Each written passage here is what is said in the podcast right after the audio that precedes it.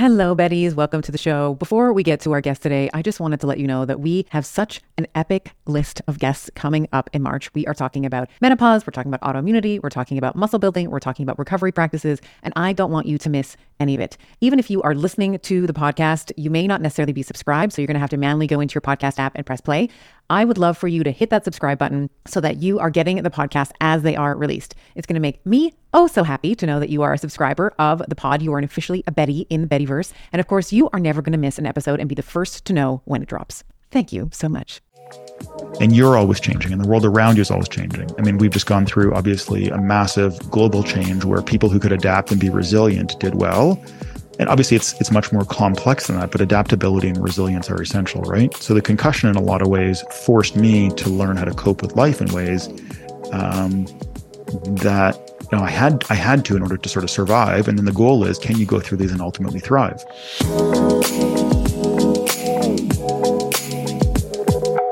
Hello, my friends, and welcome back to another episode of Better with Doctor Stephanie. It's me, your host, Doctor Stephanie Estima. And we kick off part two of two with my conversation with Paul Attia. And I'm spending time on this conversation because I think that it is an important life lesson, whether or not you have endured a concussion or some other trauma in your life. Part of having a well-lived life and having some of the Uh, challenges uh, herein that go with it is that we are going to be faced at some point with some kind of traumatic event. In this case, Paul's uh, traumatic event was a physical one that led into the spiral that you are all very familiar with now if you've listened to part one. Um, but it could be anything. It could be a death of a family member. It could be um, a divorce. It could be a- anything and everything that happens in life. And I really admire Paul's framework. I admire his mind, which is paradoxically what was most impacted from the trauma. And so in this episode, part two of two, you're going to hear the the rebound, if you will, the comeback. So we start off talking about how the how he reconciles how he is today Uh, versus how he was before the accident. And then we jump into all of the strategies, all of the frameworks, all of the things that Paul has developed over the time that he sustained the concussion through his healing, what worked for him, what didn't. And this is the part that I know we spent a lot of time talking about who Paul was prior to the accident. And I think that that's an important feature for you to understand. Type A, really driven, success-oriented kind of guy, which many of us can relate to. I know, you know, listeners of the podcast, if you're anything like me, you're a type A driven personality. So you can find yourself in many ways and relate in many ways to Paul's accolades, his drive for success. And now we talk about how he brought himself back from the depths of despair, let's say, uh, and the situation that he was in. So I hope that you enjoy this conversation and looking forward to hearing your your stories and your reactions to the story. Please let us know. Leave us a, re- a rating or review on iTunes or or Spotify or YouTube, however you like to consume our conversation. And again, without further delay, please enjoy part two, two of my conversation with Paul Attia. I am a huge fan of the Bio Optimizers Magnesium Breakthrough. It has seven forms of magnesium, which is going to help to transform your stress and your performance and your recovery and your sleep to the next level. I'm often asked, like, well, what are the types of magnesium we should be looking for? So there's magnesium chelate and citrate and bisglycinate and malate, sucrosomial, taurate, and orotate. They have various effects on the body. Bisglycinate, probably the most bioavailable and most absorbable. Malate, it's found naturally in fruits, helps with migraines, chronic pain, has been shown to help improve depression. Magnesium citrate uh, helps with arterial stiffness, it helps with maintaining a healthy weight. Magnesium chelate's important for muscle muscle building, recovery, and health. The list goes on and on. You're basically getting them all in one supplement. Each supplement itself is five hundred milligrams of magnesium, which I feel is such a great dosage as a great baseline for most women. I have found a beautiful medium of actually cycling my magnesium. So I actually will take one or two of these. So I'm either getting five hundred milligrams or up to a gram of magnesium, depending on where I am in my cycle. So head on over to bio optimizers dot com forward slash better and use code better for ten percent off of any order, but make sure that the magnesium breakthrough is in your cart. Don't be fooled by the frigid temperatures. Keeping hydrated in the wintertime is super important. In colder temperatures, we sweat more due to a higher metabolic demand of trying to maintain a core body temperature. We lose more fluids and electrolytes through our urine. We lose more water through respiration and just general breathing. And our skin dries out in the wintertime as well. We are a ski family, and over this winter, we have been using Elementee's Chocolate Medley. The chocolate chai is absolutely incredible with some boiling water, a splash of milk, and my kids love the chocolate mint with some hot water. This is our après-ski. We cozy up with Element hot after hours on our cross-country trails. Now, for a limited time, you too can get the Element Tea Chocolate Medley and enjoy them hot, as I have been doing, with this exclusive insider bundle for you. When you buy three boxes of any flavor, it doesn't have to be the chocolate, it can be any of the flavors that they offer, you are going to get the fourth box free. If you head over to drink element dot com forward slash Doctor Estima, you'll see that exclusive offer at the bottom of the page. That's D R I N K L M N T dot com forward slash D R E S T I M A. And tell me which of the chocolate melody you love the best. My my question there is, how do you how do you reconcile that, right? So how do you reconcile that, what is maybe more of an egoic comparison for who you are now versus who you were, and, you know, maybe your love or lust for achievement is now like any anything that you're doing. You know, you mentioned if your heart rate was over ninety-five, you would get yeah. lightheaded or exactly. nauseous, right? So any type of progress um, can almost seem like insignificant and inconsequential versus what you used to be able to do, right? Was there that? Yes. Did you have that kind of dialogue? Yeah, I well? did. I- I did. I want to come back to that one because that's an important one, because I actually had to find a way to make that work for me as opposed to against me. Because if you don't learn to get a grip on that, you're screwed. Yeah. Like, think about that for a second, right? Like, if, if we actually take this, so, so I'm deal, talking about this framework from a concussion standpoint, but I think it, it, it's just the same dynamic that's happening for a number of different reasons for lots of different people. Like, you don't have to have a concussion to experience what I'm describing. It's the same thing as aging. Right. So all of a sudden it's like, wow, it's different now that I'm sixty-five or seventy. There's a loss. Anyone who's lost anything. Right. There's a regression of something. Right. Yeah. And then I think it's the exact same framework that, um, you know, I've talked to my wife about this lots. If you're, you know, you, you're postpartum, or you're, you know, are you the same woman after you've had kids as you were before? You obviously, you know, Stephanie, in your work with, you know, talking about, you know, menopause, like there are changes that are occurring to you. You can't outrun Father Time, of course. And so I think it's very, very important. And, and I think this was sort of for me, and we're going to come to this obviously in due course, but this, we're, we're giving all this information of how low it was and what was actually happening. But this story does end on a positive note, because it ends with this notion and this mantra that as you learn to cope with a concussion, you are actually giving an op, being given an opportunity to learn to cope with life. I've talked a little bit about it. Sort of had this, like this X and Y, you know, I used to be this, I, if I'm not that, but I was like, I have to do everything. I, I think another big turning point for me, and this was probably one of the, my, for me, at least, this was a framework that really, really helped me as I went through this. And I, this took me a while to get to it, like a, a while, like, you know, a couple of years kind of thing. Maybe I can't remember exactly when I sort of realized this is going to be my approach to this, but it certainly wasn't early days. Early days were, you know, mass confusion, significant disappointment, um, trying to mitigate all these different things, y- you know, the things I had to do to try. I remember I had my law school reunion at this point.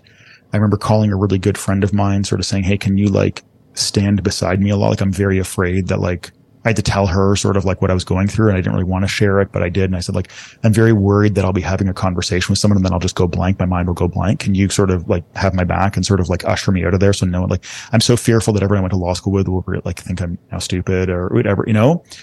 Um, I remember anything that I did, you know, even that I was like, I need to like planned my parking spot well in advance. I stayed in a hotel for something that you otherwise wouldn't have to stay in a hotel for, because I was like, I won't be able to get back home. Like, I was genuinely fearful I wouldn't be able to get in my car and find my way home.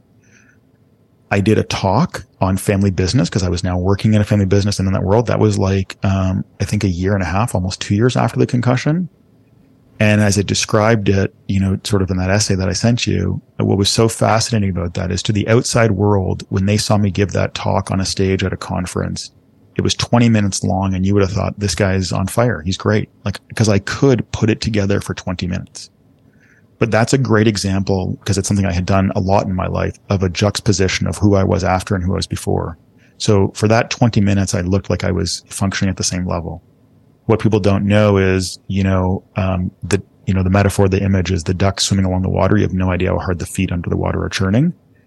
And so what people don't know, of course, when I gave that talk, um, I had to practice that talk twenty-seven times in order to deliver it. And not even memorize it, but just to deliver it. Whereas previously I would have practiced that once or twice and been fine.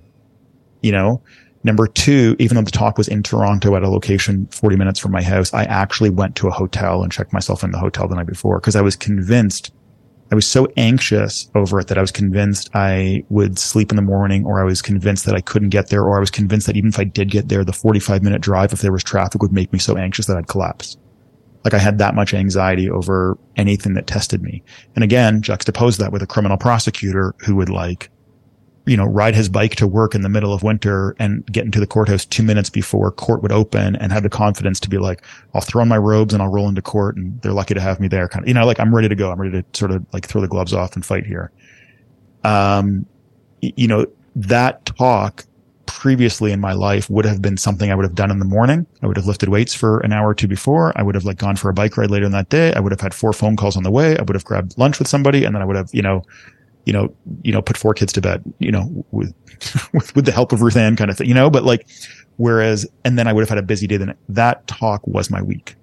I had to take three days off leading up to it with anything. And I had to take three days off. And then that talk was my day.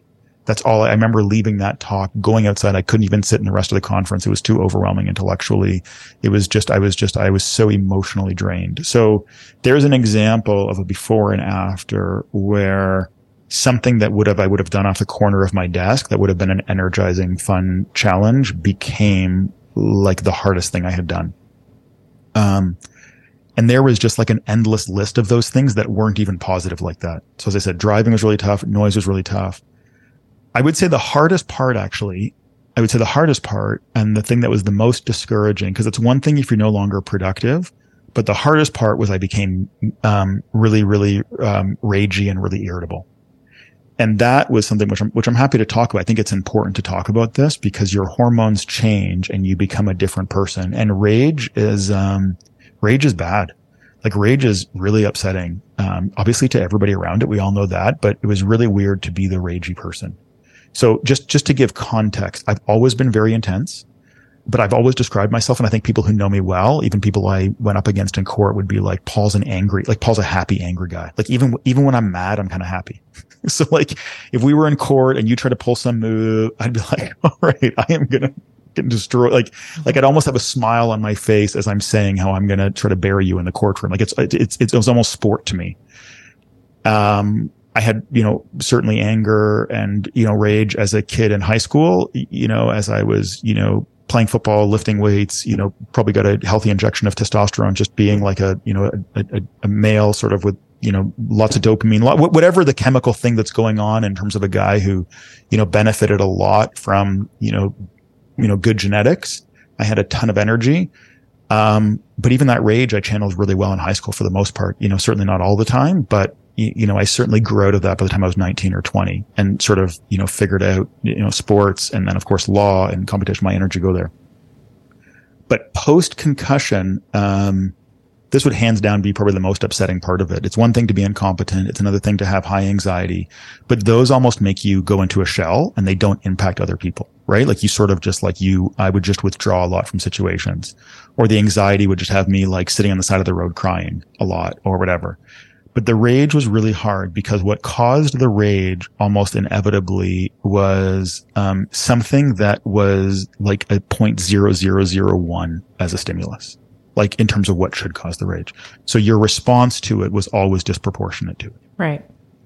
But rage um, is such a strong emotion that it gets a grip of you. So um, it's primal. I am, Very primal. I am so primal. And I'm so thankful that, again, and this is sort of, I never actually thought about it until the sort of this moment. If I was focused on something and you made a sound, it wasn't just like, uh, I could ignore it, which is what a normal human could do, right? Sort of like a healthy brain can sort of like tune out the sound. Like you're singing in the background or you're, you know, shooting a basketball as I'm over here fixing, you know, the car. Most people can sort of tune that out. Um, the next level of that, if I can't tune it out, I politely say, hey, Stephanie, can you stop shooting the basketball, or can you turn your iPhone off? Or, hey, you're on the phone with your sister-in-law on speaker. Can you put it, you know, it's, it's hard, you know? Um, I, I couldn't tune it out, and I didn't have the wherewithal at the time to even like be calm enough to actually say turn it down. I would literally just feel like you had actually taken a set of cymbals and smashed them as loud as you could, like until until your hands bled beside my ear repeatedly, with the deliberate intent to annoy me. So, you know, one image of a situation that I think every parent and a lot of people really do is, is, is putting in car seats in your, in your car, which, by the way, I don't know who's inventing these things, but someone needs to like revisit that, because I have not met a parent who has found that to be a remotely pleasant task for anybody. Concussion, no concussion. Every parent that I've ever talked to is like, I swear to God, if I find the human that invented that U A S system in the cars, I'm going to like, you know, have, I have homicidal thoughts towards wring their neck. Yeah. Yeah. So I remember as a guy with, you know, four kids, um, four young kids, I've changed a lot of car seats in a lot of cars. And I remember sort of like, but if you think about it, you know, and anyone who's done this knows it, but even if you haven't, you can sort of get it. You actually have to focus a lot of your intention on one thing, because you have to sort of get this thing. You tighten the seat belt, and then so then like the leash is as short as possible, like the rope is as short as possible, and you have to wrap it around this thing to click. And all the while in your mind, you know, you can't cheat, because you don't want to like have your kid fly out of the car, right? So right, there's this right. pressure in your mind of like, I got to get this right. But it's just so, you're just focusing all your energy and attention, and you're like in an uncomfortable position. And then every parent's experienced this. There's kids around you yelling because the reason you're changing the car seat is because you're late to swimming or soccer or whatever, right? So take that life situation. And I, the, the rage that I would feel towards my kids making innocent noises in the background, innocent noises being like slapping their brother in the head or asking a question, dad, are we going yet? Or did you get so, like, was not normal dad anger, was not normal. Like, hey guys, be quiet. Well, it was literally like they're trying to kill me. Like they're trying to injure me. And it, what then happens is you have this wicked cycle where you recognize, I would recognize This is, this is an overreaction, but I still feel it. And I feel it so real and so raw that I can't make it go away. But I know it's wrong and I know it's bad. And I want to act on it. But if I act on it, like C A S will be here, you know, Children's Aid Society will be here, Children's Aid Services will be here to, to take my kids away. Um, but I can't make it go away, and I feel it so real. And then the, the really bad thought comes in of like, holy man, oh man, you are damaged goods. Oh man, you are like, you are not worthy of these kids. Like, we're you are still not, here. Oh, we're man. still oh, working man. here. We're still damaged. Like you used to be yeah. a smart guy. You used to like, you used to be calm under pressure. You used to, and then you're just like, oh my gosh. And so I think that sense of an awareness of your deficiency. It's like grief in a way. It's like one of yeah. the, yeah. Sorry. An awareness of, um, awareness of your deficiency, an awareness of, of the, of the, um, maybe the downstream consequences of that deficiency. And then the thought of like, because you're so deficient, you, you're sort of in some way, shape or form damaged goods, unworthy, you know, and if you sort of tie that back into aging or tie that back into any injury recovery and all that. And then I think what was so tough for, for me at least, and I think tough for a lot of people. And, you know, one of the things you and I said, we hope we can help accomplish for people today, or help at least give people today, is, um, no one told me there was like a light at the end of the tunnel.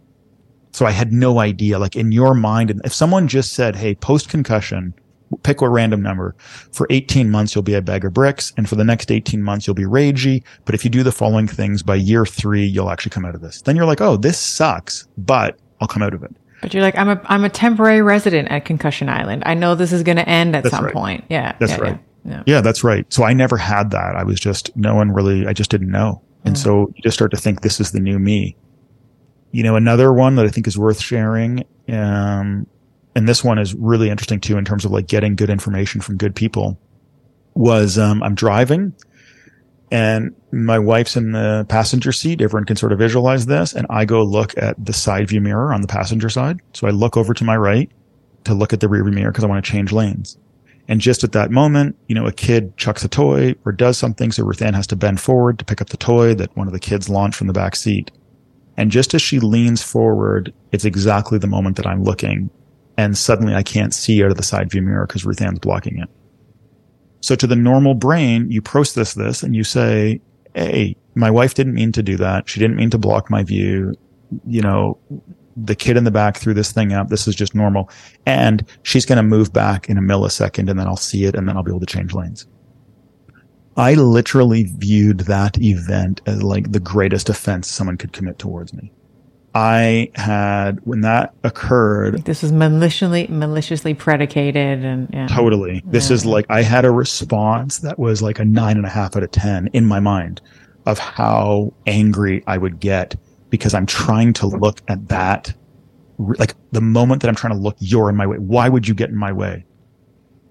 And so I'm so thankful that when those things happened, I had this crazy rage that was like, how dare Ruth Ann do that? Like, how dare someone block my, are you, do you like, how, what are you? Like, it is the greatest, it's the most offensive thing you could do. It's the most harmful, offensive, as you said, malicious thing you could do. And what I since, what I've since learned, which has been so helpful to learn, I learned this from another osteopath, a guy named Sam Gibbs, who I met when I came back to oh, Toronto. Oh, Sam's a good friend of mine. And he was just so helpful to me. Um, And here's a great example of like finding out you're not alone and finding out you're not as abnormal as you think you are and finding out you're not as damaged goods as you think you are. That's why it's so important, I think, when you're struggling through these things. And whether it be, I mean, there's a million different examples, but as you're struggling through these things, I think it is so, so, so important to surround yourself, not to the point where you lay on your sense of, you know, downtroddenness or victimhood, but to the point where you actually get aware of that you're not alone. Like I'm a very big believer that, you know, all humans are unique, but no one's alone. You know, so whatever you're going through, you know, as a young mom or you know, as, a, as an entrepreneur or from an injury or after a death of somebody or through a divorce, whatever, like everyone's going through some set of struggles or challenges at the same time. I think it's very important to recognize you're unique, but you're not alone. So it's important to sort of learn from others. As long as you're going into that realm of learning from others, in my mind, my humble opinion, with the goal of all the things we talk about, richness, honesty, growth, improvement, you know? So there's a measure of honesty and empathy. A, a colleague of mine, Ruth Steverlink, talks a lot about the importance of having people in your life who can give you the pat, pat, punch. You know, so the pat, pat is just like, there, there, honey, I hear you. And then the punch is like, get your ass in gear. We're going to mm. work on and improve this, you know? So, you know, uh, uh, Ruth Steverlink said, I call it the shit sandwich. yeah. Yeah. That's right. That's right. Yeah. Yeah. So, so back to Sam and back to the, the rage thing. Um, I remember once I got to know Sam, which was a couple years into this, um, he said, yeah, that makes perfect sense. I said, tell me why. And he said, well, what happens post-concussion is your executive functioning is now damaged. And he said, so you have just retreated now to your very primal brain. And he said, so in your primal brain, when you looked at that rear view mirror, or that side view mirror, he's like, Paul, you are a wolf staring at a bunny. That's it. Like, this is the object. This is your singular focus. And your wife just leaned in front of it and blocked you. He's like, that's another wolf who just stepped in front of you and the bunny. That's why you felt nine point five out of ten of rage. I was like, are you? He's like, yep. And then I would talk to Matt Walker about this, who gave, and he said, and I said, so you're telling me that the executive functioning, so you feel the rage, and then the executive functioning comes in and says, calm down, Paul. You're not a wolf chasing a bunny. There's not another wolf there. It's just your wife. And then he, and I said, that's how it works. And Matt Walker even added more to it. He said, no, no, it's even better than that. And he can explain it in ways that, of course, I, I can't explain nearly as well. But it was this, and I'm paraphrasing sort of in my own, in my own words, but it's this notion that, no, it's even better than that. You know, the properly functioning brain anticipates the situation as it's unfolding. So kid launches toy from the back seat, lands in the front seat. You instantly anticipate wife will lean forward, pick up toy, lean back, and in the process, block window. I'm making turn like, and you just process this whole thing. So it's not like you have the rise in rage and then the executive functioning brings it down. It's just, you have no rise. You literally just roll through that seamlessly with the normal brain. But post concussion, I went massive rage. Thank God I had enough still in me to not actually act on it. But I had to expend so many energy points to pull me back down from that just to prevent it. Yeah. Yeah. And I remember when I started to understand this and began to experience this and had, you know, some measure of awareness of it as I was going through it, all this kind of stuff, it finally dawned on me, um, how all these people you hear about, like in pro sports, pro football players, how their lives unravel post concussion and post sort of injury. And I was like, oh, now I understand how this guy went from being like a guy who, like, you know, I think of like the Junior Seaus of the world, these guys who were described as like really high energy, super positive, how they end up, you know, getting charged with like drunk driving, domestic abuse. And then, you know, car, they have car, you know, that's Junior Seau, you know, ends up taking his own life. And I was like, wow, if they experience what I was experiencing and then some, and if they weren't surrounded, whatever it is, like I'm not explain, I'm not justifying, of course, behavior. I'm explaining it.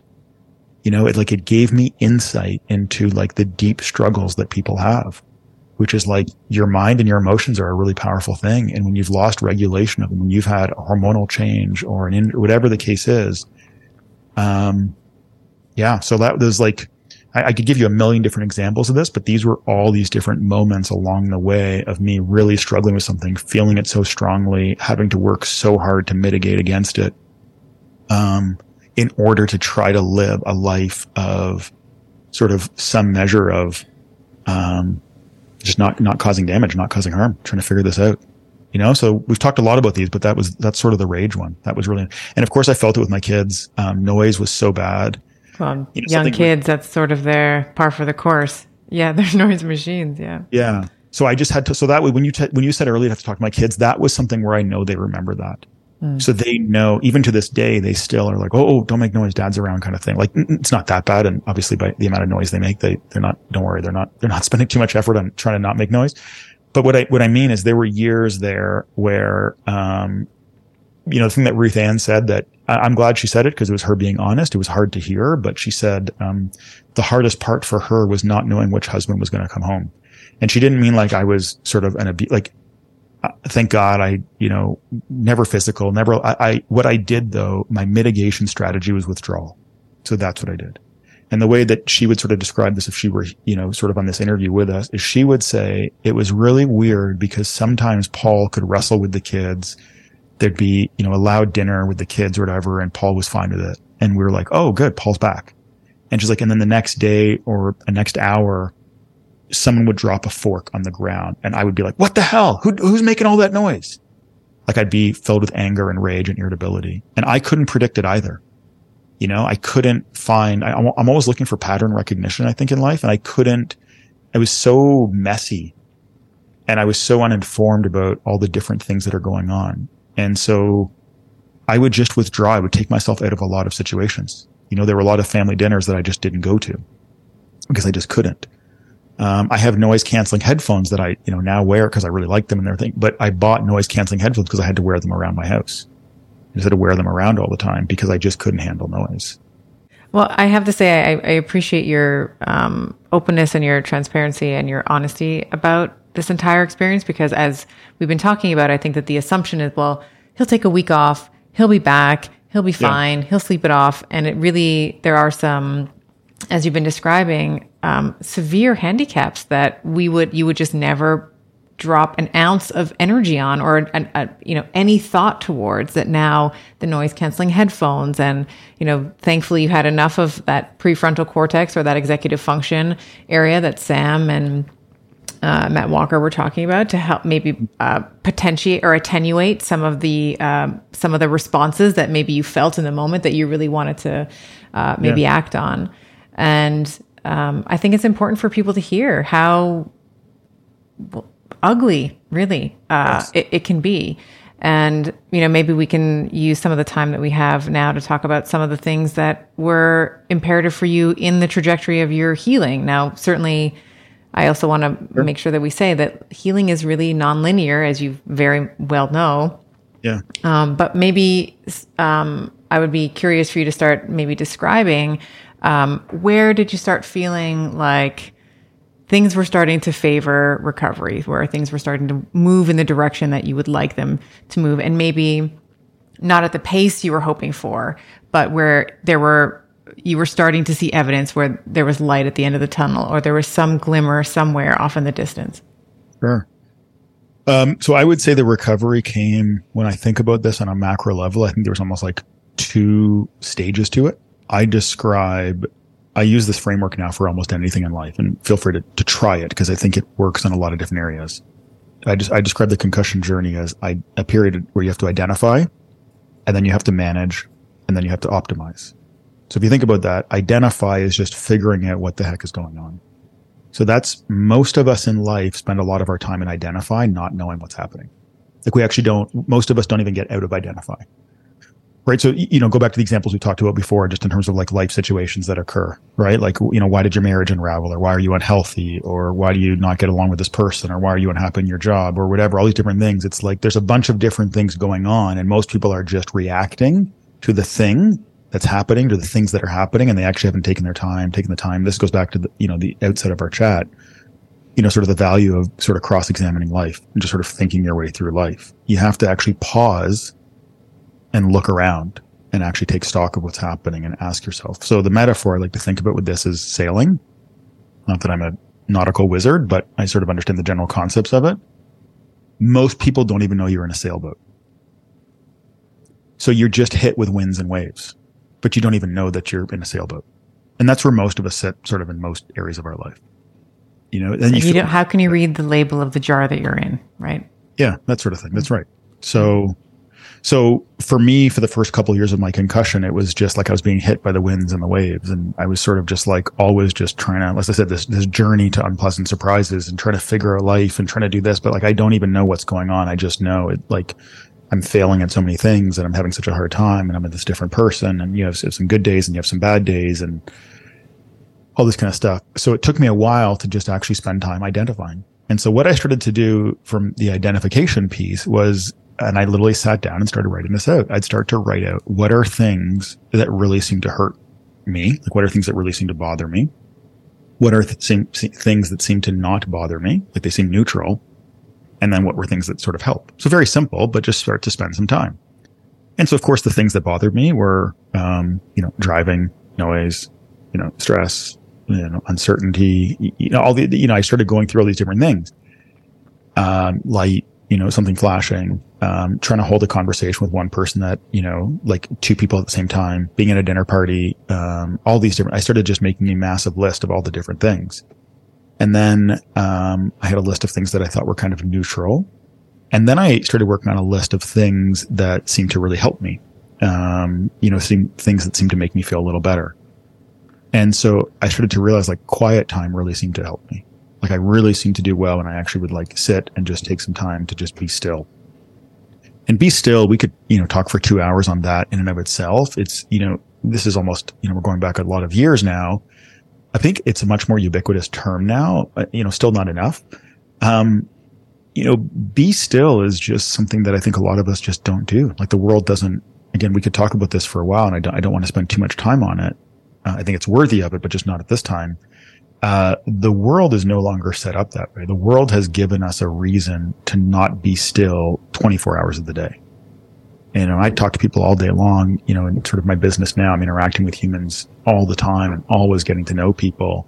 And it's really interesting to try to get feedback from people on this in terms of how much quiet time they actually have. So, and, and I would have fallen into that camp pre-concussion. Because I would, you know, get up in the morning and I'd go work out, and then I'd be, you know, seeing my kids and then running out the door, and then I get to work and I'm talking to someone that I'm in court. Like, I always either had music playing or I was talking to someone or I was moving this. Like, I never actually just carved out times of, I don't think, stillness. Even as a deep thinker, there was almost always still something probably running in the background. And so I found post-concussion that if I was actually just still, and I would literally, I mean, I literally would just learn to, I learned to sit in a chair and stare at a tree. And it sounds like, are you kidding me? Like, what was wrong with it? It's like, no, that was actually, um, arguably one of the most productive things that I could do. And it mm-hmm. really was. I mean, without me really knowing it, that was sort of opening the door to obviously meditation and to mindfulness and to really letting my brain start to actually just let the dust simmer a little bit, just give it time to sort of calm down. And then I could just start thinking my way through things. And then through that, I ultimately learned how to actually start, um, thinking thinking about something in a, in a, in an in-depth way where I could just get vertical on, I could just get deeper and deeper on something. I would pick a, I would pick a topic in my mind and start thinking about it. And it's almost how I started to, like, it sounds so cliche, but almost like re, reconnect things, which I think I'm sure I was doing neurologically, but it's almost how I figured how to make sense of the world again. And um I think for some people that might just sound like a painfully laborious process, but two things. Number one, um it's actually wonderful um when you can actually embrace it. And number two, um who gives a shit? Because when you're desperate, you will do anything to get better. You know, so at that point in time, it's like, if this is my way out, if this is the way, I'm taking the way here. Like, this is how I do this. And so I think I just naturally started to recognize that this was something that seemed to be really helpful. There's like a surrendering. There's a surrendering there that I think is really beautiful. I just want to sort of double click yeah. on and highlight yeah. as well. Because I think when you, um, when you're forced to really look at yourself and say, okay, what are my skills and my abilities right now? And if it's if it's me sitting in sitting outside, legs crossed or whatever, looking at the tree, yeah. and I'm going to run through my day, I think there's a, you know, that's that's when I mean that's when the rise starts. Really, is when you yes. can surrender to where you are exactly. There's that disillusion of the ego where it's like, ah, oh, but I used to be able to. That's right. Bah, bah, bah, bah, bah, bah. There's there's something really beautiful about that about that surrender, and even just the monotony of, okay, let me just go through the entire day. Where's the keys? Where's the shoes? Where's the parking spot? Where's the meeting? Where's the, all yes. those, all those different things. I think that's when you can really start to turn the tides. Yeah, that's right. And I appreciate you raising the issue on surrender, because I think you're right. Because I think as I, as I listen to you and as I think about it a bit more, you're, you're completely right, because I would have spent a lot of energy, you know, previously lamenting all the things I wasn't. Right. So rather than sort of being like, oh, now I have to, like, you know, have this system in my life about where I put keys and glasses and where, because I'm forgetting everything, or I can't, you know, or now I have to like write down names because I forget names. And now I have to really think my way through consonants because I have consonant confusion. Or now I, you know, I used to be able to do A, B, and C. That's right. It's not very fun to sort of live in that used to category, unless you can use that as a way to sort of inspire you towards, you know, but you, if you do it in a lamenting way, it can be very dangerous. You're right. So I, so I, I did. I did just start to really just do that as a daily, daily practice. Another thing that I noticed that was really helpful for me was time in nature. It was almost like every single time I was in nature, every time I was just outside, even just sitting in my backyard, walking through the forest, um, I, I that's when I really got into mountain biking, actually, which sounds very paradoxical for someone recovering from a concussion, but I'll, I'll come back to it in a second. It was actually, it was actually super helpful, the way in which I mountain biked. Um, and one of the observations that I came to as I really spent some time thinking about it was simply this. It's really simple, but it was like really helpful, and it continues to help me to this day. And I think it's probably helpful for anyone. Um, the tasks or the things, the events that seemed to trouble me the most were ones that would have been foreign to a human from a thousand years ago. And the tasks, the events, or the settings that seemed to help me the most were ones that a human from a thousand years ago would recognize. And the framework that I thought of with this was, um, you know, Michael Pollan has that book. I think it's In Defense of Food, In Defense of Real Food or something. And I remember just, I don't, you know, I read that book a long time ago. I just remember sort of this idea of real food versus non-real food. And I think it was his framework that was sort of like, real food is food that someone from a thousand years ago or a hundred years ago would recognize. You know, non-real food is something that, you know, they wouldn't. And I remember just thinking about that in terms of life. And I remember mapping this out in my journal. I started journaling, and I remember mapping this. I was like, oh, real life versus artificial life, maybe the wrong term, but maybe modern life, you know? And so real life to me was life that was in line with, again, uh, you know, something that a human would recognize, which in my mind made sense, because I was like, if human hasn't been around this long, it's only been in the last little smidgen that we've had access to the things that we interact with ninety percent of the day. So artificial light, obviously we're sitting in front of artificial light today. Tech. But driving was one that really made me think about it. I was like, oh, that is so weird. No wonder driving is so hard for me. We're like, it's only been in the last, you know, sixty years that you could really drive something at one hundred twenty kilometers an hour while looking at and assessing fifty other things coming at you at one hundred twenty right. kilometers an hour. I was like, holy shit, no wonder that. That's actually a really taxing thing. Like, no wonder that made me, like, every time I had to drive, I felt like I had to, like, sleep afterwards. Like, I was so exhausted afterwards. That's a really tough neurological event. Um, And then I found, you know, sitting at a computer and typing was really hard. Looking at a phone was really hard. Um, noises were really hard. Um, lights were really, all these things. And I was like, wow. So I just realized the more time I spent in nature, um, the better I felt, and the more time I spent doing activities. So this was really fascinating, because I've talked about the social anxiety. You know what seemed to almost increase once I started to figure this out was my ability to have a one-on-one conversation. So it's like sitting down with somebody for like two hours outside, um, just having a conversation suddenly became like a value add to my life and no longer a drain. And I thought that was really fascinating too, because I was like, oh, did I not give myself the time to do that before? Or is it just that, and I, and I, I always brought it back to, that's what humans used to do a lot more. There's an activity that we probably did, you know, sitting by a fire and talking, as simple as it sounds. And so I started to just make a list of things that worked really well for me and things that didn't work well for me. And so part two of sort of my journey was, I said, there's identify, identify, manage, optimize. So part two, I think, was manage. And manage to me was, to use my sailing example now, was manage was preventing these wind and these waves from harming you. Like now you're aware of them. Or another metaphor, and sort of switch up metaphors here, but I know, I know you're smart enough to get it, and I know your audience is too. The other way I sort of thought about it, the other metaphor that I used was all these things that hurt I viewed like spears, like someone threw a spear at me, you know, like driving was a spear, noise was a spear, um, someone blocking my view was a spear, someone making me look at their iPhone, sitting in a waiting room where I, there was a screen rolling and noise in the background, a baby crying was a spear. All these different things just made me like huge levels of fatigue, you know, it, Um, obviously anxiety, things that caused anxiety were a spear. And so I just started to realize part two was I'm just going to get rid of these things in my life. So I started setting up my life where I didn't have to drive as much. And then I started setting up my life where I could try to have as much quiet as possible. And I started just trying to avoid these things, which by the way, wasn't a bad strategy, but let me tell you why it was an incomplete one. It was incom- it was incomplete. And it, but it took me, you know, this is almost stage two, which was a couple of years, right? And like, this is a long multi-year journey here. Um, the reason it's incomplete is the net result of that is still a limited life. It's still a life where now you're taking activities out of your life, right? So the difference between sort of stage one, where I have a series of unpleasant surprises every day, I'm finding out something new I can't do, right? And that's sort of that narrowing of the funnel, right? Like I'm thirty-six and suddenly I can't do things like I'm eighty-six. Um, stage two was I'm aware of them and then I deliberately. So I got rid of the unpleasant surprise part, which was nice. Like that was good. I was no longer like, oh, this is awful. I just found out. I was like, this is awful. I just won't do it. But the net result was I was still limiting myself. So then sort of comes to stage three, which again in my framework, identify, manage, optimize. Stage three was, um, optimize, which is take the dynamics that you've observed and ask yourself this simple question. How can I, how can I use this to my advantage? To me, that's what optimize is. Like I had said before, you know, sort of bringing this all full circle. There's some optimism in there as well. That's right. I had said, um, you know, something I learned from my dad was idle at optimism. Like no matter what, I mean, this is the guy who sat in Princess Margaret, you know, you know, sort of the cancer hospital in Toronto for those not from mm-hmm. Toronto. Um, this is the guy who sat there and said, um, I don't have cancer. Right. This is the guy who um came to Canada and said, you know, how can I get all that snow and ice and, and ship it back to Egypt, as opposed to saying, what the hell have I done? Why did I leave the Mediterranean? Um, so, you know, to me, optimize in a lot of ways is like, look at your available options and decide how to make the universe sort of work for you.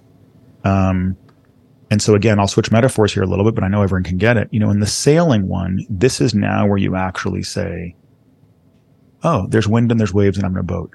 How do I make those wind and those, those, those, those winds and those waves work for me? Ah, uh, if I can adjust my sails just a little bit, if I can lean this way, lean that way, if I can actually gain a sense as to, you know, sailing's a beautiful, right? Like sort of where I am, where I want to go, what the wind and the waves, which I can't control, are doing. Now, how do I adjust my sails so that this gets me from where I am to where I want to go? So for me on my concussion recovery, you know, I had a couple of frameworks that I had to really think my way through, but on this idea of optimize, you know, and sort of like make me, make this thing make me better. This was, to answer your question, sort of the turning point for me, is I literally just spent a lot of time thinking about this, and I just made um two really important, I think, decisions. Um The first was I need to, I need to make sure that my goal is to get to a spot one day in my life where I'm grateful for this. I just decided early I have to get, and, and there's a big difference between, you can sort of lament something and hate it forever. Then I'd say there's next, you know, the next stage of sort of like the next stage in that progression would be you learn to say, well, it was really shitty, but I found the silver lining. That's like good. That's, that's not bad. The third stage is I'm super glad this happened. Even if I had DeLorean and I could go back in time, I wouldn't change this. That took me like, if I'm, you know, coming up on a decade, that was like almost like seven years, I think. Like before I actually got to the spot. But my goal was, I decided a couple years into this, I was like, I have to get to the spot where I'm thankful for this. And then if you do that, you then are forced to say, well, how will I get there? Like, that's the goal, right? That's the place. It's like, how will I get there? It's like, oh, there's only one way I'm ever going to get there. And that is if this thing makes me better. And if this thing makes me better as a human being, then I can look back upon it and say, I'm thankful this happened. I'm grateful, really grateful this occurred to me.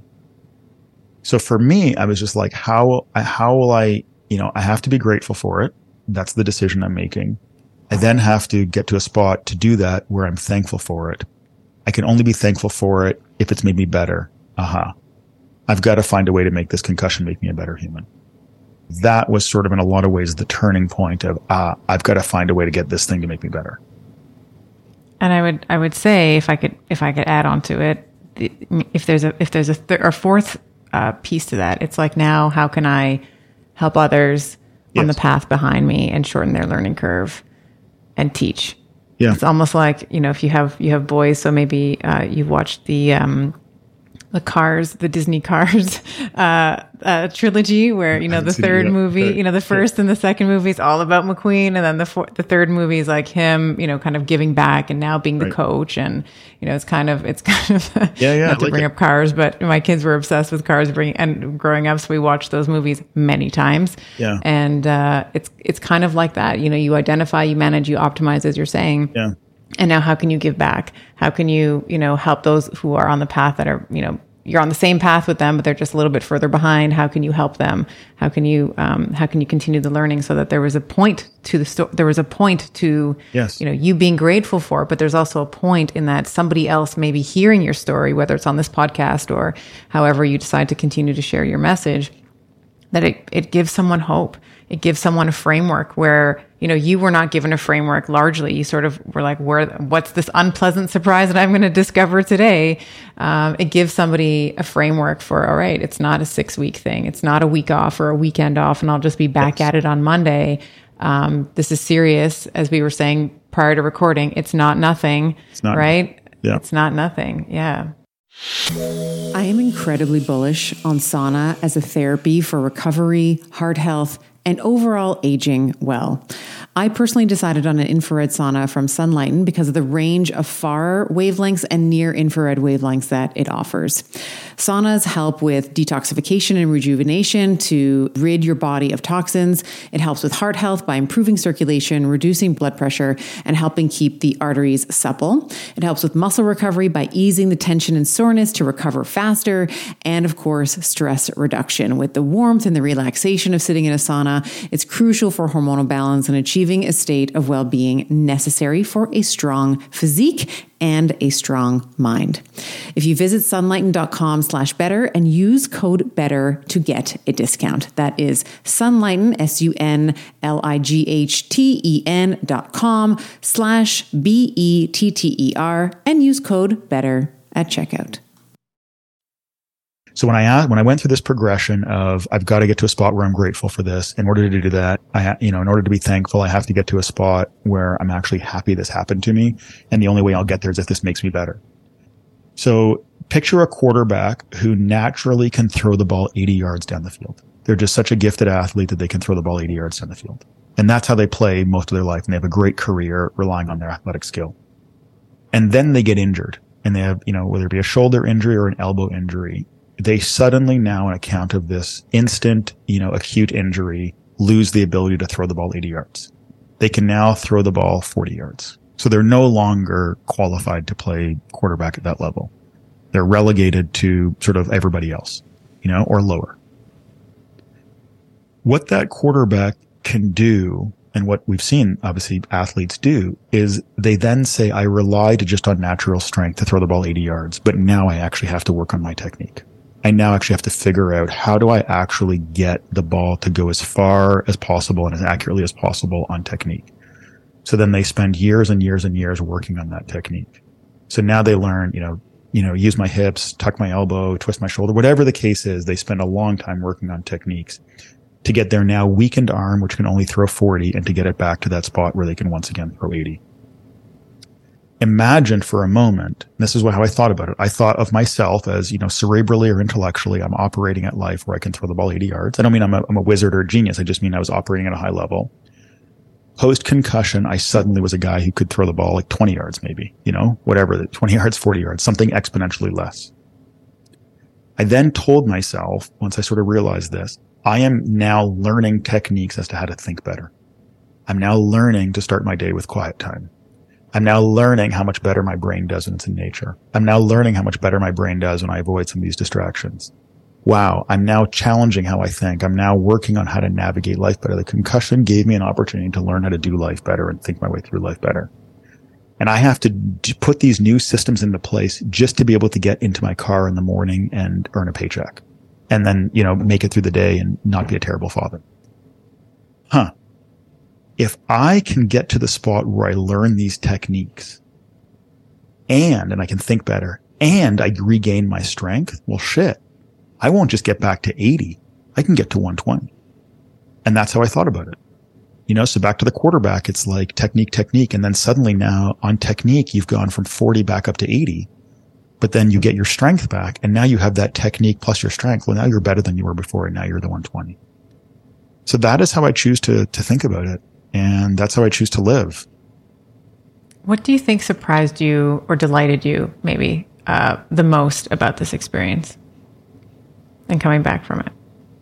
Yeah, I would say what I just described.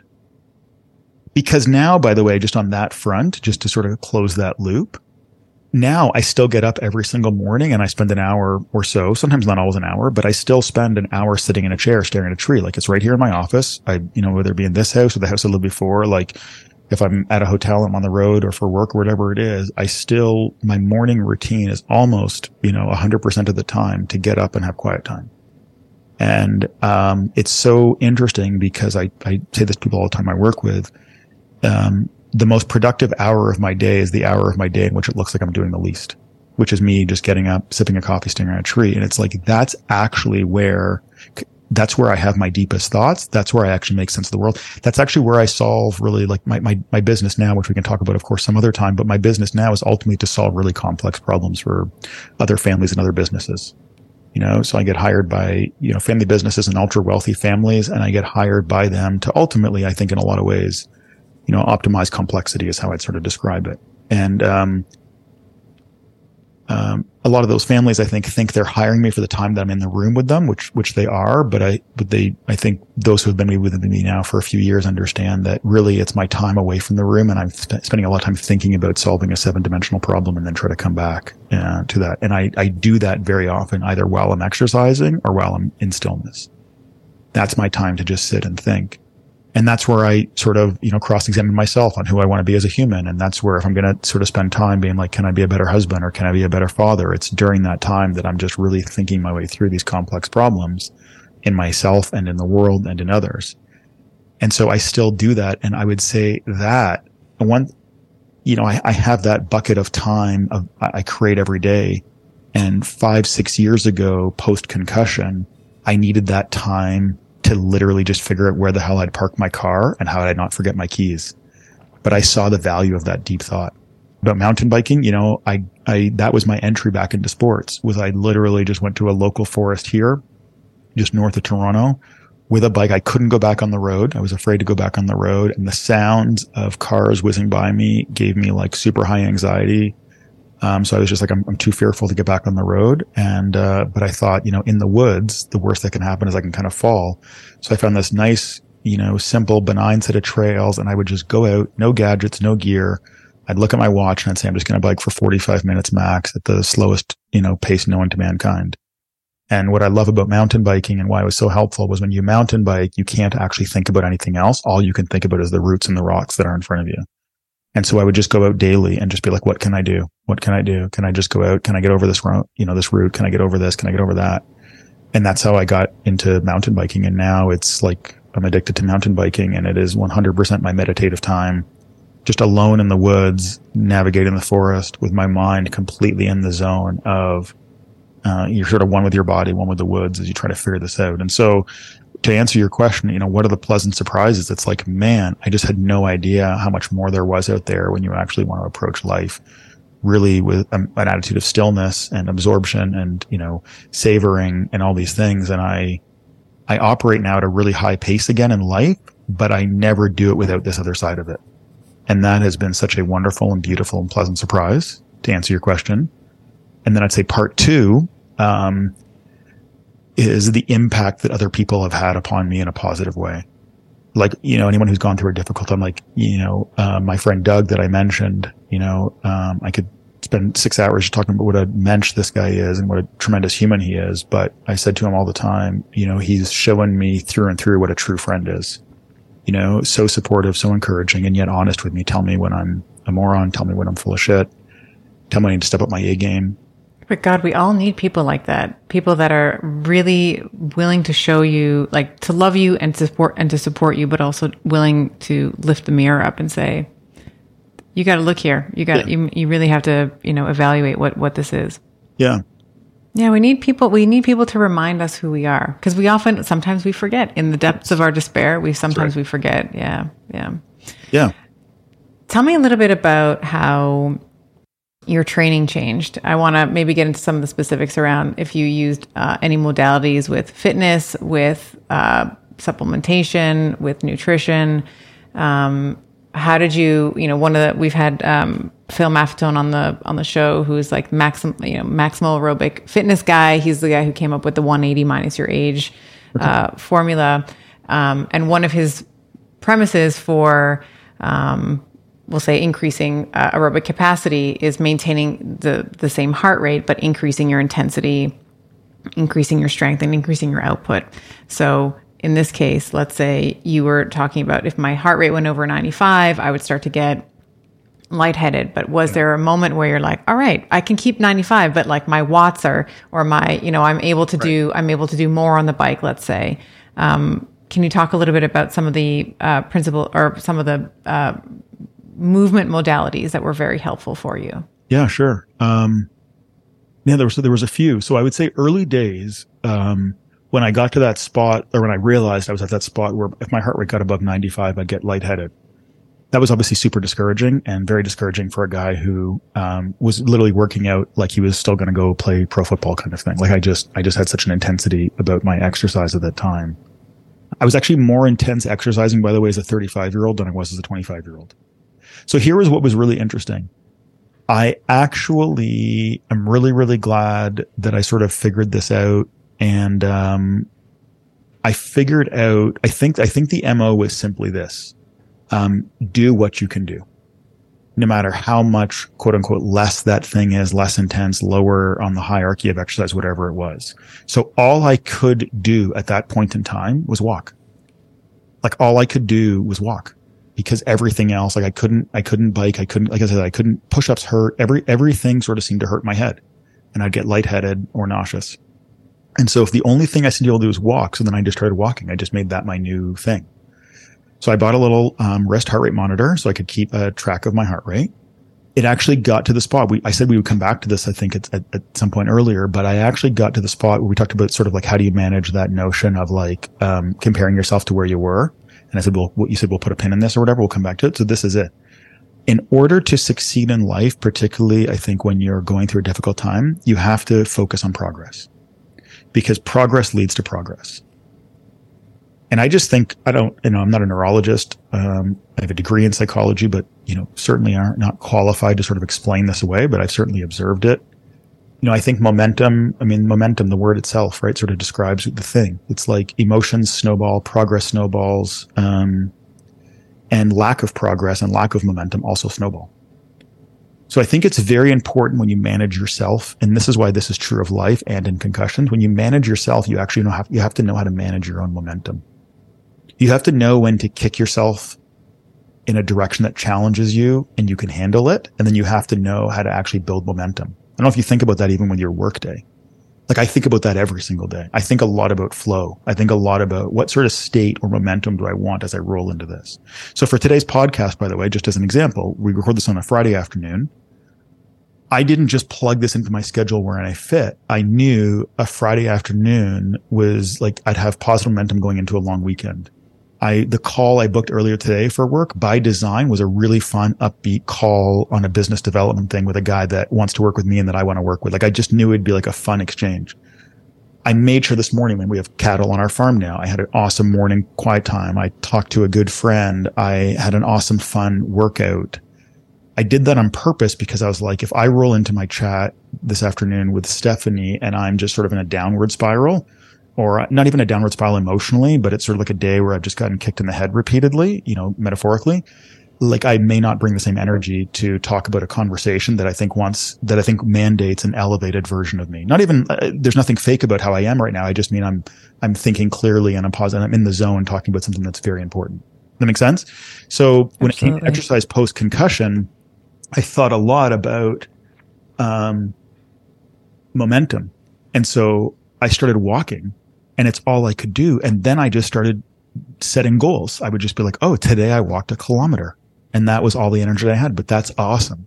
And then the next day I'd be like, can I walk, you know, one point one kilometers? And so, and I started walking. And that was actually one of the few things that I could do with noise. I actually put headphones on for that. And I started listening to like really inspiring music or talks. But I think if I, in hindsight, it was just walk. It didn't require much else other than sort of the listening to the things. It was very meditative. And I make this joke all the time, but like, I was getting passed by like the sixty year old ladies with their fanny packs on their lunchtime walk. And I did not give two shits. I, I, cause in that moment, I was so excited that I was progressing in something. It felt like the only area in my life that I was progressing. So yes, I had regressed immensely from who I was, you know, two weeks earlier, six weeks earlier, whatever, but I finally found something I could actually measure progression, which I really needed for my own psyche. So walking was the first thing that I did.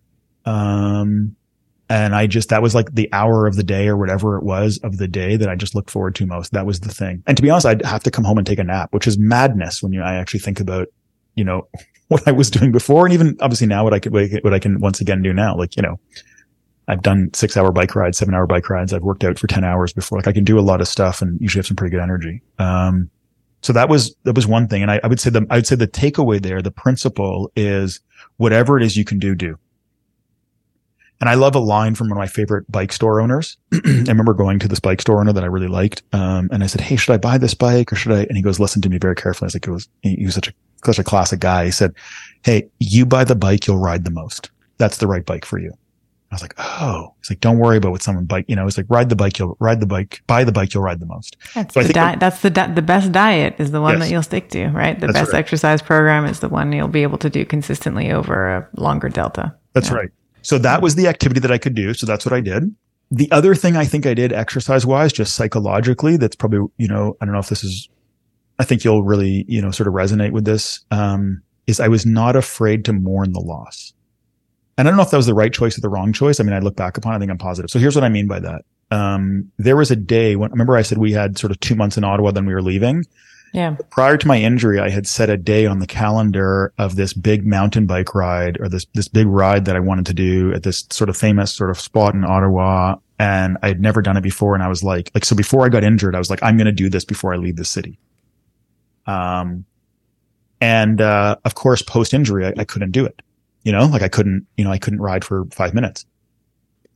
So, uh, on that day, I still went out to that trailhead. Um, I still went out to that trailhead. So instead of biking, I wanted to do a hundred kilometer bike ride on a mountain bike, which would take about like seven or eight hours. Like it was going to be, and it'll be the first time I would have ever done that. So instead I drove out to like the last section of that, um, which was like this big climb that I was really excited to sort of do on the mountain bike. That was this goal that I had set. And I said, I drove out to it and I parked at the bottom. Uh, and I was like, I'm going to just going to try it. I'm going to walk it. Um, mm. And I was like, I have to do this. So I got my hiking sticks, got my hiking poles, whatever. And, uh, I couldn't do it. I barely got, I don't, I don't know how far I got into it, but like I, uh, and so I, I, I sat there in the woods and sat on a rock or sat on a tree stump and I just bawled my eyes out, you know, um, because it was like this, um, wild juxtaposition of what I was and what I was now. I was like, wow, I was supposed on this day, I was supposed to be doing this unbelievable epic ride, um, like a seven, eight hour ride through the hills, through like something I'd never done before, something that, you know, I was just like, and instead I literally can't even walk it, but I didn't I didn't run from that. Like I actually, I let myself sort of mourn that. So I remember I, I sat there and I cried, and I actually remember I called a good friend of mine, another friend, um, who I'm extremely grateful for, and who just was like super sympathetic and just empathetic rather, and just, just listened to me sort of mourn how upset I was. So I, I think part of it, um, at least for me, that was really helpful, was I actually allowed myself to mourn the things. Cause I'm, you know, my wife and I have talked to a lot about this a lot now that we're raising kids. And you, if you read sort of child psychology literature, they'll be like, it's important. Like, don't stop your kids from crying when they're sad about something. Let, let them yes. feel that pain. Yes. Like I lost, yes. like my, you know, my kids are in sports now. Like we lost the game. And like, as a parent, you're like, all right, let's get in the car. It's like, like, no, I love that. Like you're nine years old, you're ten years old, and you're crying over like the game you lost. Yeah. Now you don't want to spend there forever, but you have to feel that, I think, to progress through to the other side. But you have to be there. Yeah, that's, I love what you're saying here, because you have to be able to metabolize those feelings in order to work through them. And I think so often in society, we, um, we're quick to, um, and this is just maybe me drawing back into my, what I know well, which is healthcare. We're so quick to prescribe a medication to numb the pain, or we're, you know, to help you sleep, or, you know, whatever it is, rather than looking at what is causing the pain, what is causing the movement strategy that's causing the pain, let's say with yeah. your shoulder or your low back or whatever it is, or you're un- you're unable to sleep. Well, why, why are you unable to sleep? Is there some underlying condition that we maybe we're not considering? And I feel like the your ability to sit on that mountain, let's say, uh, that you were supposed to bike, but you know now could no longer walk, is an appropriate response. It's an appropriate response to the stimulus. Again, coming back to like what it's okay to cry. It's okay to grieve. Like that's how we, you know, that's how we, we move through, you know, the, the idea should be to move through something rather than sort of sidestep it and move around it. Yeah, or stop sort of right push there. It down. Yeah. Or that's right. right. Or even stop yeah. right there. So part of that is, you'd asked about exercise. I actually allowed myself to mourn the loss. And I'm really glad I did. You know, for me, that really worked out. I allowed myself to sit there and mourn it, because I know for me personally, when I feel things strongly, I'm, you know, yes, it's discouraging. Yes, it hurts. But then I, I like to sort of savor that and marinate in that a little bit, and then ask myself, like cross-examine myself. What are you going to do about this? How will you navigate this? You know, and I think also you develop empathy, right? Like you develop deep empathy for people who are struggling with something, you know? So I think I, I gained a lot of empathy out of my concussion experience. So back to the question about the sport. So walking was huge. Uh, I would, as again, again, as I would say, I would celebrate, I'd sort of not celebrate, I'd sort of like allow myself to have those bad moments. I'd mentioned already the mountain biking was really ha- helpful. So once that took a while, that was probably certainly months and months after, but I'd say even longer than that. And again, it was just like, what can I do and what feels good? So I think that was sort of the M O, which was like, I never, I've always had this mentality, and I certainly doubled down on it when I had, you know, sort of four kids in four years. My rule became like, I will never miss a workout. Like I will do something. And I don't care if what I'm doing is ten minutes worth of pull-ups and push-ups, or, you know, bodyweight squats or whatever. And then like, I always found a way as a guy who had a busy day job and four young kids to make sure I got my workout. And so I applied that post-concussion as well, which was whatever thing I can do, that's what I'll do. And for the longest time, it was just walking, which is hilarious when you know me and know how other, how intense I'd otherwise trained. And I measured that progress. Then I got to a spot where I'd learned to sort of celebrate the things I could do and to sort of just be okay with it. Um, so I remember getting on my first road ride and doing like a family event with people. And it was sort of like this family event where like the young guys would sort of race together and the old guys would race. And I hadn't been riding a road bike, but I decided to go with the older guys. Well, it was a fun thing because when I went with the older guys, I was like still stronger than them. Like even, you know what I mean? And so we actually had a blast. And so in a weird way, I think the takeaway there is I found a way to make my new form of exercise socially rewarding as well. And then I would say the most fun part of it, um, two things really, which all tie into this. One was once I started to work with a guy like Sam Gibbs and started to understand this connection between your eyesight and your brain and healing, um, I got really excited about doing things that worked on my hand-eye. I got really excited about doing things that I just call like these neurologically challenging exercises. So, um, things like standing on one leg and bouncing a ball against the wall, or things like getting my, um, you know, my non-dominant hand and bouncing a ball against the wall. And so then I just started incorporating that into my day as much as possible. Uh, and I still, that is still to this day now a huge part of my workouts. So like one of my weightlifting circuits, you know, we, you and I've talked about these a little bit. I will put hundreds of pounds on a push sled and I will push that. I will pull it. I will jump rope. I will do all this kind of stuff. That's very intense. And then in the midst of that, I'll stand on a balance board and um, hold a squash racket and try to like get as many as I can with my non-dominant hand. Um, I do, so a lot of my workouts have me doing things that now really fatigue me, um, physically, cardiovascular, uh, from a cardiovascular standpoint and a muscular standpoint. And then I try to juxtapose it with a significant neurological challenge. Yeah. I just right. love that. And that's something that I sort of pulled out of my post-concussion, you know, days of really trying to challenge my mind to think and to act in new ways. So I did a lot of non-dominant stuff, a lot of balance stuff, a lot of hand-eye stuff. And then I just got to the spot where that was taxing post-concussion. And then I got to the spot where I was like, holy crap, I really like this and I find significant value in this. And I've just never let it go. So now that's just part of my training. And now what I try to do is almost artificially create fatigue or manually, voluntarily create fatigue because I don't have that brain fatigue that I did because my brain's healed from the concussion. So now what I do is I'll just take myself to complete exhaustion on the weights.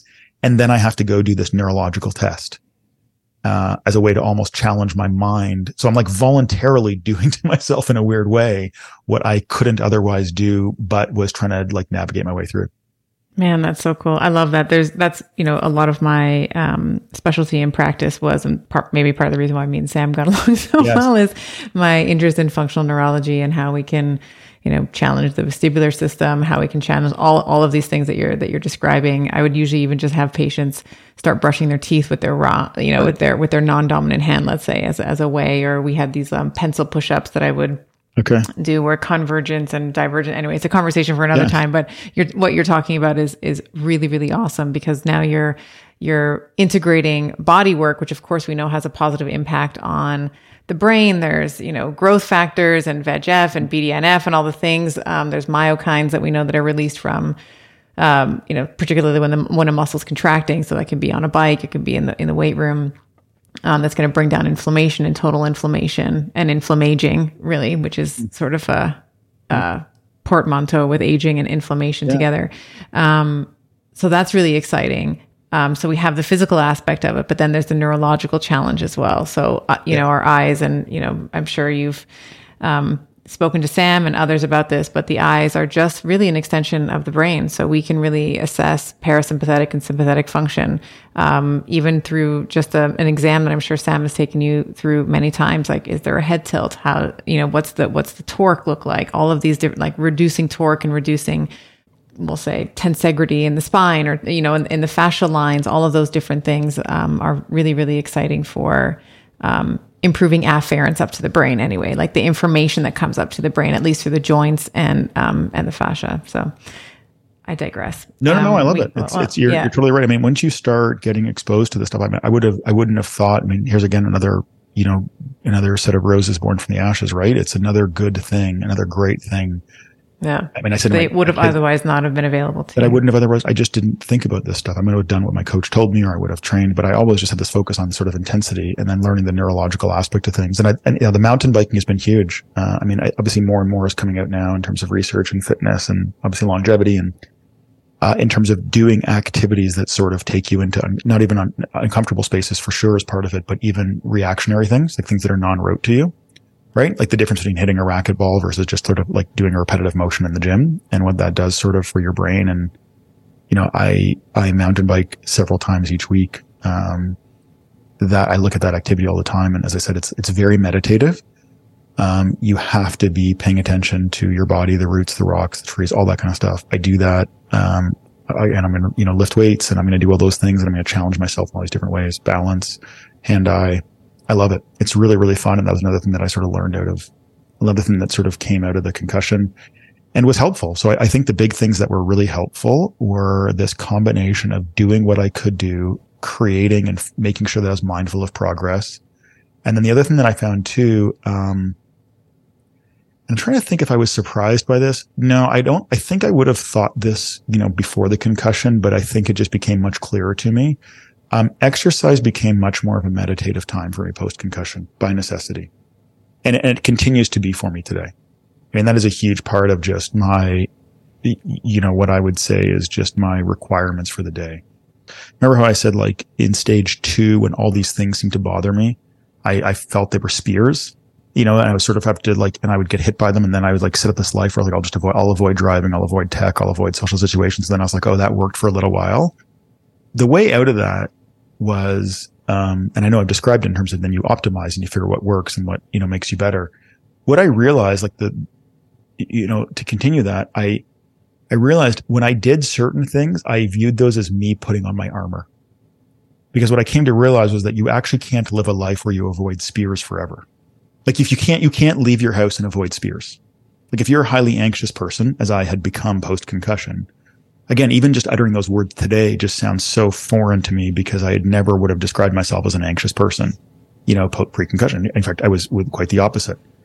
So when I became somebody who just had this, like, crippling anxiety around all these different situations, and I got to the spot where I went through confusion and what the hell's happening. Then I went through, I identified what happened. Now I have to manage it, so I'll avoid it.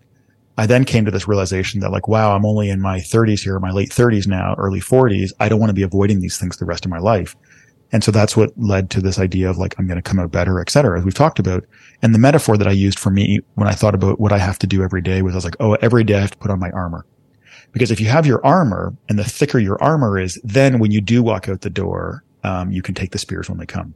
So for me, my daily armor today, still to this day, is that quiet stillness every morning. Um, it's literally just, I, I wake up almost every day before everybody else in my family. And I just, that's my quiet. I just really, really need it. And my wife's amazing because she, I think, just understands. I mean, I, I get up, I try to get up earlier than everybody, so no one's really that impacted by it. Um, but it's just very important for me to just have quiet time in my own head to make sense of the universe. And that's just my quiet time, which I need. And then I need some measure of exercise. And it's so funny because I don't exercise necessarily always just for fitness. A big part of it, the first box I want to check off when I exercise is my mental state. You know, exercise for me is really just, it's almost about progression. It's almost about challenge. There's, like, just a mental component to my exercise first and foremost. And then once I'm, once the mental piece is, is addressed, then I'm like, all right, cool. What's the physical piece? What am I working on today? Okay, great. I want to get strong on sled pulls. Okay, great. I want to focus on that. Like, it, you know, like, that to me is secondary. The mental piece is the first part. And the third piece, which we could, you know, is a longer conversation, but that's, that's the, you know, for me, that's the connection with my wife and the connection with my kids and the connection with my family members. So I feel that if I've had alone time in my own head, Uh, physical, some sort of physical challenge, some sort of exercise where I've sort of challenged myself. I've had that mental connection sort of to my body and manage my state. And then I'm at peace and feel this sense of, like, love and connection in a holistic sense with the people that matter to me most. You know, the, that list is short, right? It's your wife, it's your children. If you need me, it's me, you know, my, my parents, you know, brother, sister, like that, my closest, closest friends. If I'm at peace with them, and for me with my wife and my kids, I've got to, I want to try to connect with them every single morning. If I do that, then I feel like whatever comes in the front door, you know, or whatever comes at me vis-a-vis a spear, I'm ready to deal with. That's kind of my armor. But again, I learned all these lessons really, really the hard way, um, through, through the concussion. Yeah. And I think, you know, focusing on the, you know, rather than focusing on the gap, focusing on the gain, right? Focusing on your progress there. Yeah. Yeah. What would you say? So someone, let's say you came, uh, you met someone who uh, is three months, let's say six to eight weeks, actually six to eight weeks, two to yeah. three months out of their own tragedy. Um, maybe it's a concussion, maybe it's death of, you know, someone significant in their life. It's a divorce, it's a disease, something like that. Um, what do you say to them? I think the first thing I do What's is I just advice? ask them. Yeah, no, I think I just, the first thing I do is I ask them how they're doing. And then I shut up and I listen. And, and, and I think you listen to the answer they give you, and people will, I think we're naturally taught to not talk a lot. I mean, obviously, I obviously missed that lesson, but, um, so that's okay. I found, I found a career that allowed for it, so it's fine. Um, no, I, I think, um, I mean, we could talk a lot about this, but, um, listening's a real art form. It's very, it's very hard. You're excellent at it, by the way. You've done an amazing job sort of listening, listening today. And I've certainly listened to you, listened to you in other podcasts, listening to other people that you interview. Um, most people are just actually chomping at the bit to say what they want to say. And as you know, most conversations are actually just, um, parallel soliloquies, right? You saying A, like, what did you have for lunch? And then you tell me I had, you know, a burger and fries. And then instead of me asking a follow-up question, like, where did you get your burger and fries? Or is that a common lunch for you? Or, you know, like, you then jump in, and then I jump in and say, well, I had a sandwich and a salad. Like, and then we just start actually um sharing. We just, again, we have par- parallel soliloquies as opposed to an interactive conversation. So back to your question, um, I think I just listen. Because I think a lot of times, I think two, there's there's maybe a couple values in that. But one is it gives people a chance to speak and to feel heard and to feel acknowledged. And I think that's just really important. And I also think it's really lacking in the world. I think our worlds are so busy. It's such a basic human. It's such a basic human. Yeah. I think that's a, neurologically hardwired somewhere, is to feel seen and heard and understood by someone. Yes. Yes. Yeah. I think we all we all really crave that. I don't know all the reasons why, but for sure. And I just think it's probably in mm-hmm. short order today. Mm-hmm. I think that's the first thing. I think the second thing is when I think you're trying to solve a problem with people, and like people who have been in H R for a long time know this, you know, sort of the wise, sage grandma knows this in spades. Um, most people can solve their own shit if given a chance to sort of talk their way through it. So just listening and asking a few follow-up questions gives a person a chance to think their way through it and sort of come up with something. You sound like a genius when you sort of like have a conversation with somebody and they come to you with this problem. And like I challenge people to do this all the time. Like, don't give your opinion. Just listen and ask. Like, listen very carefully and ask a few, like, I get I get accused a lot of being a perpetual question asker for sure, and every once in a while someone accuses me of being a very good question asker, and I'm you know I'm grateful for the compliment, but I often think it's like great questions are actually just downstream from actually listening. It's actually not that hard to ask a great question if you listened. Because what happens if you listen to people like you're a seven-year-old, great questions follow because you're not asking a question to prove how smart you are, you're asking a question to understand. And if you're asking a question to understand, then you A, have to really listen. And then B, when you're trying to understand it, you can then see the gaps in the story. Like I used to cross-examine people for a living in court, but I always thought about it very logically because I was listening to a story like I was a seven-year-old trying to make sense of it. And so as a prosecutor, that was actually really valuable because if you're listening like a seven-year-old who's trying to understand it, you will see the inconsistencies internally or externally with it. And then you just ask them about it. And then if you're, you know, trying to be good at your job as a prosecutor, then what you're actually doing is now I'm, now I'm going beyond what I do in a social, now I'm trying to trick you. So now I'm setting you up by doing it, but it has to start with listening. So back to the social context and back to helping people, when you listen to people and give them a chance to speak, there's an automatic sense that they're being, you know, positive feeling because they're being heard. But then what ends up happening is they can start to navigate They they can start to plot the points along the map because they're thinking out loud and they're being given a chance to go inter- uninterrupted. And then if you're really listening, you ask pointed questions that point things out. And and as you ask them questions, they think through it more and more and more. So I think that is, those are the, you know, you ask, what would I do if I met somebody now? And I do, I do get into the situation where I, where I do that. Um, and then I think part three of that is, um, you have to just read the room at that point. And you may at that point have something very valuable to offer somebody. I think you just have to use a bit of wisdom in that situation. So I don't have a blanket rule on that. Sometimes that might just be enough for the person. Sometimes it becomes obvious to me by that point that they don't actually want help, that they actually, like, no matter what I say, I could tell them the, you know, the secret to the caramel, you know, the caramel bar, and they wouldn't care. Like, you have to sort of use a little bit of wisdom. And there are some people who actually just don't actually want, they say they want help, but they don't, right. You know, so don't waste your breath at that point. It's okay. It's, now you're just talking for your own, you know, edification. So don't, um, sometimes they just need a word of encouragement. Um, hang in there. You'll get out of this. You'll come through it. You know, like sometimes they just need, need that. And then sometimes they actually want some practical, actionable advice. Um, Obviously, in my situation, if it's someone with a concussion, I'm usually, um, you know, ready and willing to say, I know I had a wicked concussion and it was super tough, and happy to chat with you at any point in time if you want to chat about it, you know, that sort of thing. Um, yeah, so I don't have a blanket rule, but I'd start with listening. Then I'd, as a natural extension of listening, really ask some important questions. And then I'd read the room in terms of what does this person need to hear next to help them out the most. Beautiful. Yeah.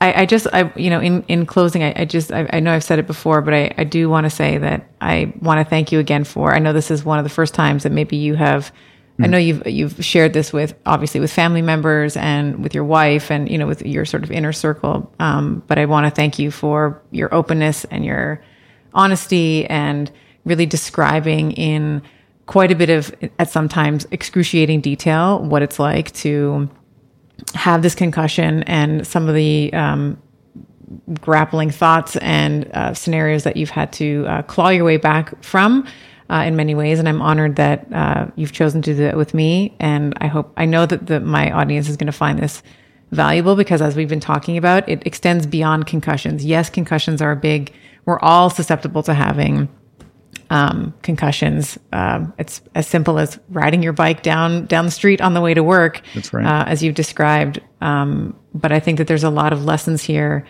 to extrapolate for life at large and all the verticals that really matter, um, that we've talked about. So family and career and, you know, fitness and health and spirituality and relationships and parenting and, and, and the list goes on and on. So I, I, I want to thank you for, Uh, for your time, and we'll we'll do this again. I know, um, certainly um, uh, at some point again on the podcast. But um, it's just been wonderful uh, hearing your story, and like I said, I know it's going to be very, very valuable for so many of my my community and my audience. Oh, well, um, it's been my pleasure. Thank you. You're a really, really um, uh, excellent listener, and as I, yeah, as I said to you, we we chatted about this offline before, but. Um, No, I felt comfortable talking about this um, only after having spent a bit of time getting to know you and speaking with you and just recognizing that um, you'd be the right person for me to sort of um, articulate this to or answer questions about this. Because, yes, I was I was certainly um, reluctant to do so in a lot of ways. Um, so, you know, the the credit belongs to you in terms of uh, my honesty about it today. Not that I'd ever be dishonest about it, but just sort of opening up and sharing a bit more. So... No, so thank you. That, you know, credit, credit goes to you for that. And, um, yeah, thank you. My, uh, my pleasure in doing so. Um, and happy to come on and chat more. Yeah, I think, I think, you know, at the end of the day, this all just comes down to, as I said, you know, coping with a concussion, coping with all these different external events that occur. Um, it's really just an opportunity to learn to manage life. And that's not meant to be some sort of, um, overly simplistic view to get people to shut up and move forward. It's, it's, it's the opposite. It's actually an invitation to think deeper and to, as we've talked about, you know, cross-examine life and to look in your soul and to figure stuff out and to actually welcome this thing and say, this is an opportunity for me to ultimately improve as a human being. Other people around me have done it. Um, how can I go ahead and do that? And people will be, I think, you know, it, it'll make your life harder in the short term, but exponentially richer in the long term. Thank you. Yeah. All right, all right. I hope you enjoyed today's episode. And I must give you the obligatory legal and medical disclaimer here. This podcast, Better with Doctor Stephanie, is for general information only.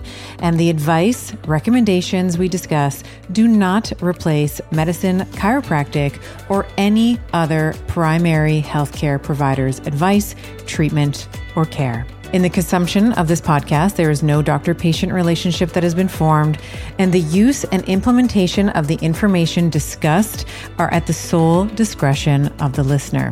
The information and opinions shared on this podcast are not intended to be a substitute for primary care, diagnosis, or treatment. In other words, guys, be smart about this. Take it with a grain of salt. Take this information to your primary healthcare provider and have a discussion with him or her to make the best choice that is for you. Remember, I am a doctor, but I am not your doctor. And these conversations are meant for educational purposes only.